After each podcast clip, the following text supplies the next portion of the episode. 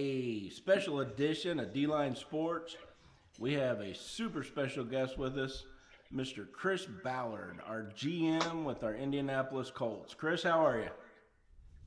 I'm good. Thanks for having me on D Line Sports. Appreciate it. Hey, you, you got to show that shirt off. Look at that. Absolutely. That's fantastic. My new workout shirt. Now, now, you know I'm going to freeze frame that and post it all over social media, right? That's all right. Everybody else does it too. I, will cut you in a percentage on whatever we sell. uh, man, this year's draft was pretty insane. And I'm going to start the question off first. You put a lot of emphasis on the guys that you bring into the locker room. So the question I have is is there a percentage of guys that come off of your big board before the draft even starts that doesn't meet those criterias that you want for the locker room? Well, I don't know if I can put a percentage on it because it's different every year, but there's certain things that we're not going to bend on, and that's work ethic, um, passion for football, the willingness to want to get better and be the best you can be, um, the type of teammate you are, all of that we're not going to sacrifice. So if they don't meet our high standard, then they're going to come off and they might end up being a great player somewhere else, and that's okay. But for us, we've mean, I give our scouts and our coaching staff a lot of credit. They have worked their butt off to develop that locker room and our players. And there's an expectation. So, whatever, whoever we bring in, there's a high standard already set. And the players, I mean, I've always told them, look, if God doesn't fit, hold us accountable for those. So we want to make you know, we want to make our players proud too with the players we bring in. So I don't know if there's a direct percentage, but there's a handful of guys that come off every year. And we're not perfect, but once we get them in here, if they have those qualities and traits, we think we can even get them better because they're going to fit right in the locker room. Awesome. Who wants to go next? Yeah, I, I got it. Right, hold on, hold on, hold on. I'm going to pass it around so you can see who you're talking to. Okay. Hey, Chris, how's it going? How you doing? Yeah, this is Coach Slopes. So I've got one that's kind of coming from left field here a little bit. That's we okay. Selected Kwity Paye with the 21st pick in the first round. And he's a big comic book fan. He likes to celebrate, showing the Wakanda Forever salute and all that stuff.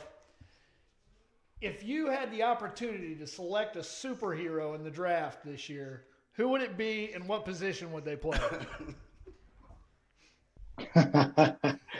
well, Superman, and hopefully it's one of those two defensive ends we took. good answer. Good answer. Good answer. Here you go, Carmen. Hey, what's up, Chris? Man, how you doing, brother? What's happening, brother? Hey, Good. not too much, man. Hey, quick question, man. So, on your second draft pick, we selected Deo Ode Bingo. Bingo. I'm sorry, Odeo Ode Bingo. The Yingbo. Uh, thank you. I can never. It was. We had a bet going on. I just won 10 bucks. Did he pronounce it wrong? Yeah, I That's okay. But what did you see in him that make you want to draft him second round? A long, disruptive uh, player that could disrupt the line of scrimmage. And playing in the SEC, they didn't have a good year at Vandy, but you wouldn't know it by watching his tape Exactly. because he was disruptive and active the whole year. And he's got a really unique skill set. I mean, being 6'5, 280 pounds, over 35 inch arms, he's got power and he's got slither and he's got get off. Right.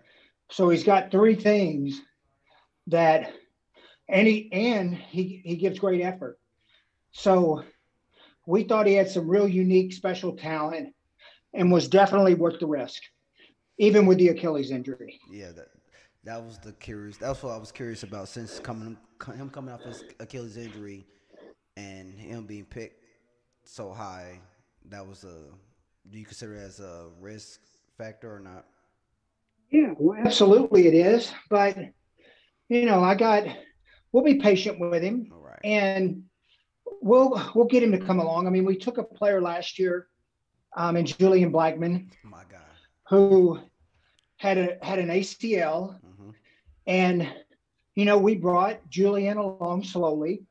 Um, he ended up exceeding expectations, um, just because we thought it'd be mid year. Right. Next thing you know, he's lining up against Minnesota and he's starting. So, you know, we'll we'll we'll let Dale rehab, and when he's ready, we'll get him ready, ready to play, and we think he's going to help us, um, and be a tremendous look. You can't have enough D linemen, That- and when you add 17 game playoff run, you need nine or 10 guys to rotate in there throughout the year. Mhm. And if you look at the history of good teams, they all have good defensive lines. And, you know, I thought last year our D line played really well. We lost two good players in Autry and Houston. And, you know, getting two guys in the first two round that we think fits us from a talent and character standpoint was just too good of an opportunity for us to pass up. Right. Okay. That answered my question. I'm gonna give it back to Pat. Okay. Okay. We're passing you around like shots at the bar. Go ahead, Pat. Pass me around. You're good. My next question is, I don't know, kind of odd. With the signing of Fisher, was this premeditated before the draft, knowing that you was working on this and that you was probably going to get him signed? So being able to take uh, Kawiti and Deo one and two made it that much easier knowing that Fish, Fisher was in your sights to get done? Well, that's a good question. No, we, it just, unfortunately, the draft sometimes it doesn't work out. You know, we're always going to set our board and then go by it. And, you know, for whatever reason, you know, we missed out on a couple tackles, but we took the players we thought were the best players for us at the time.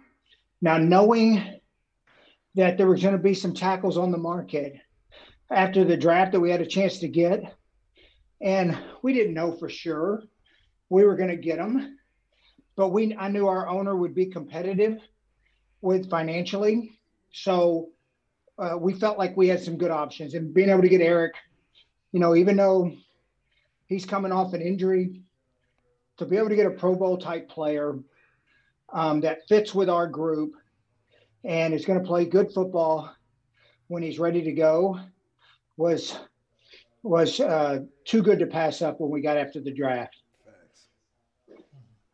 Awesome. Coach? Yeah.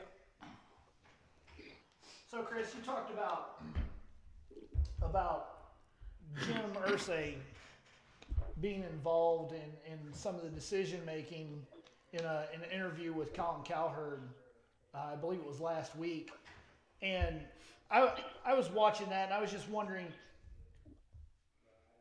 how how nice is that? How, how much of a luxury is that having an owner that, that has your back like that and, and knows what he's looking at compared to like, you know, say somebody that, that you know doesn't know football to the level that Jim Irsay does.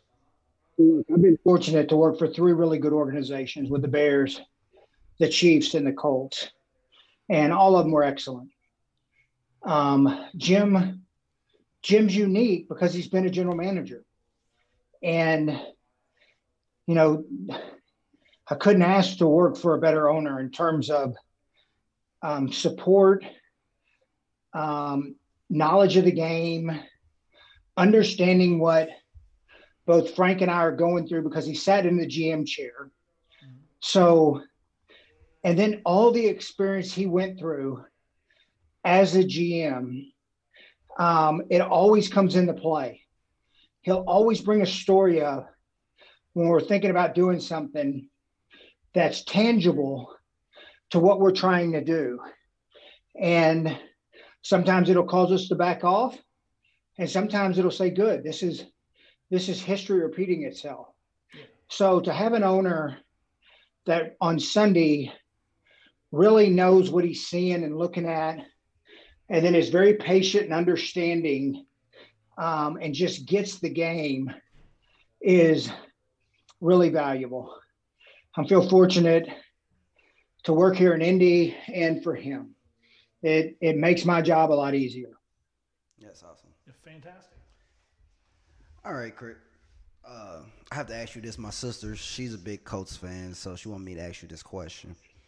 Fire away. She said, uh, what was the process like bringing Carson Wentz to Indy?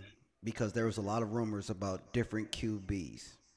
And what made them say Carson Wentz was the direction we're going? It's a good question. And there were some good quarterbacks on the market this hmm. year. And so it always takes two to tango. You know, people throw out all kinds of different scenarios and sometimes, you know, they're they're very far reached and not reachable. Um, but when you have a head coach that you that's really good at what he does, and he has coached the player, that makes you feel pretty comfortable when you're making a trade.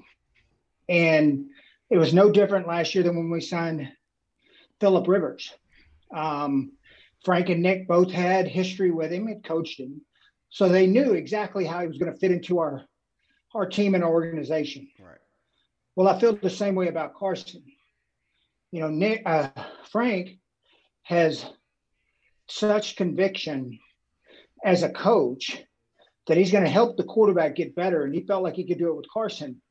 And so, over time, I went back with back and forth with Philly Mhm. um, till we finally reached an agreement that we thought was equitable for both sides. Yeah. See, that's that's one that I like, you know, with your decision because I trust you, and like I trust Coach, and I know that Carson Wentz is a MVP quarterback, and we're about to show it how he is and why he's an MVP quarterback. Well, I'll say this: like, we just want Carson to be the best version of himself. Right. just be you. And we got a good team around him. And, you know, I've said this from day one that it takes a team to win. Mm-hmm. Does it help when you have a great quarterback? Absolutely, it does. Most important, you know, position in, in football. But saying that, they can't do it alone.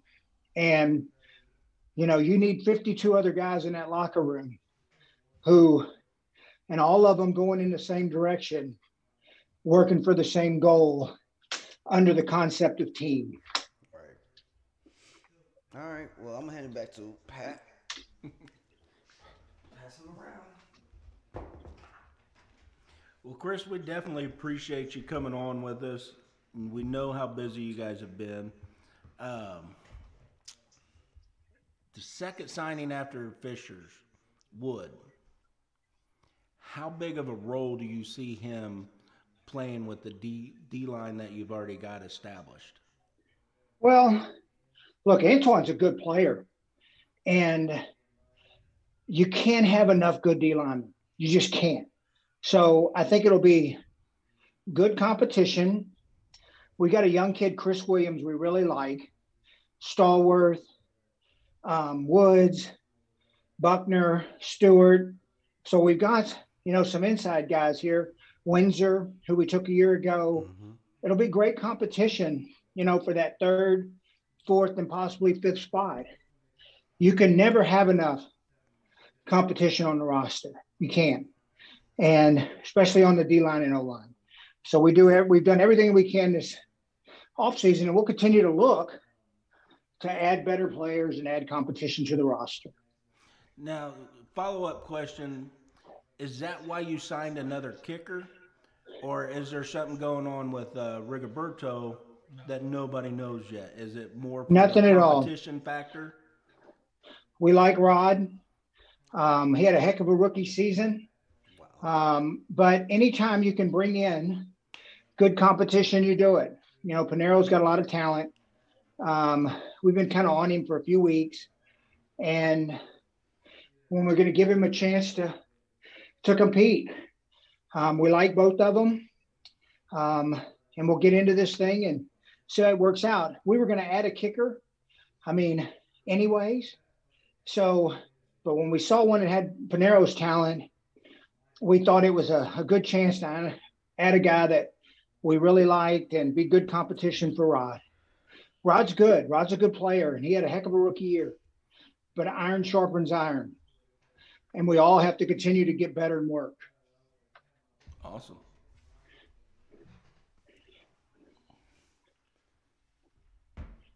I'm back, Chris. okay, if you had the opportunity to build a team from scratch, and the only way you could build it was either with young players in the draft or veterans on free agency, which would you prefer? Young players. Well, I think we've already proven that. Um, young players in the draft. Um, look, and we've been our pro staff pro staff has done an unbelievable job. Um, but you want to build it through your own players, where you can train them. They get an allegiance and a loyalty to the city and to the organization. They know how you do things. Um, they know the expectations. They set the bar in the locker room about what the standard is. I mean, all of that you don't always get with a free agent. Now, our pro staff's done an unbelievable job. Every, and we haven't been perfect, but we've been pretty good with the free agents we brought in because they fit. And I don't think you can just do it all one way.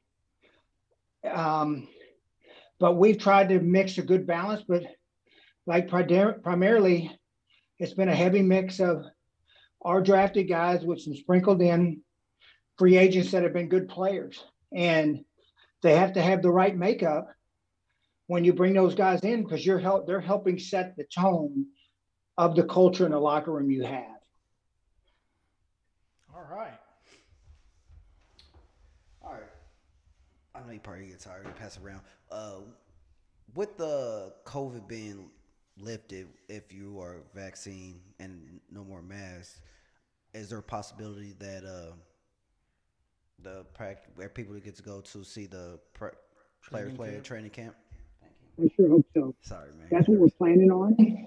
Um, we still got a little time to go to completely say yes, but we're planning on being at Grand Park.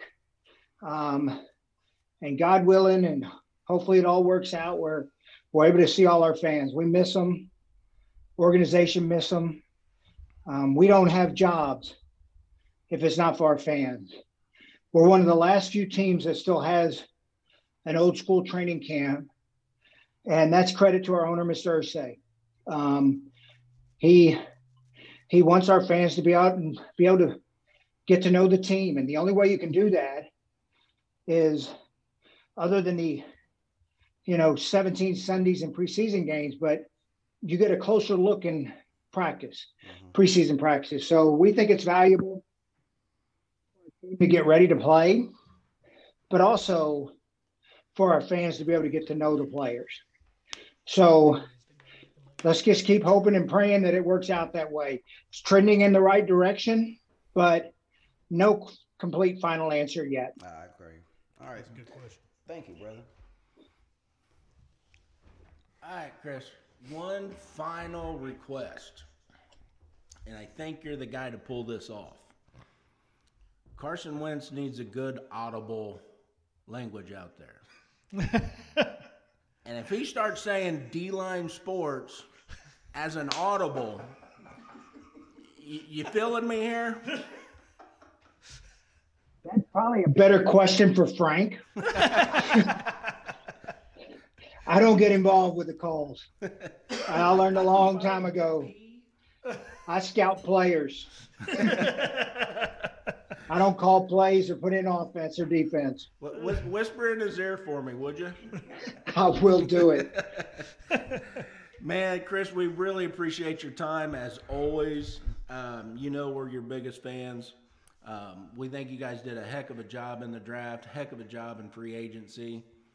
Um, I just find it funny that people overreact too soon before the signing stuff is even over with. I'm like, it's not even done yet. Here's So my perspective on that. I would rather the fans care. And, you know, when they, when they're not happy or they're have displeasure about what's going on, I would rather them voice and say things other than being silent. Like apathy is what I never want. Our fans care, they're educated about the game, and they want us to win, and that's our jobs. And so I handle all of it with a grain of salt. And all I ever ask is be fair with your judgments and let us each and every year judge us by the team we end up putting on the field. Amen to that. Yeah, I s- just seen a lot of early reactions uh, when rounds one and two were over, and I was just. Oh, don't worry. My son, my son let me know. He told me, he said, Dad, Dad, they're killing you right now on Twitter. I said, That's okay. They all got their opinions. That's okay. All right. Well, anytime you need us or need our platform, Chris, you know it's yours. Uh, Thank you. Thanks for having thanks for watching me sweat too. Oh, It's the only time I could get it in. Well, I tell you, it, kind of side note, one of the reasons our show has grown the way it has is because we're just fans, and whatever we talk about is true and honest emotions and feelings, and we give you our fan perspective. So seeing you sitting there working out uh, as a normal guy, spending time with us is is a blessing. Well, I appreciate appreciate y'all's patience too. And thanks for all you do. Absolutely. Thanks again, Chris. All right, guys, all the best. I'll see, hope to see y'all this at, at camp. Oh, Oh, we're yeah. gonna push our way in there. Uh, we'll make sure you're taken care of. You guys always Thanks, do. You and Chris. Matt do a fantastic job, man. I couldn't appreciate you guys even any more than I do. No, I appreciate you, Patrick. Thanks, guys. Thanks.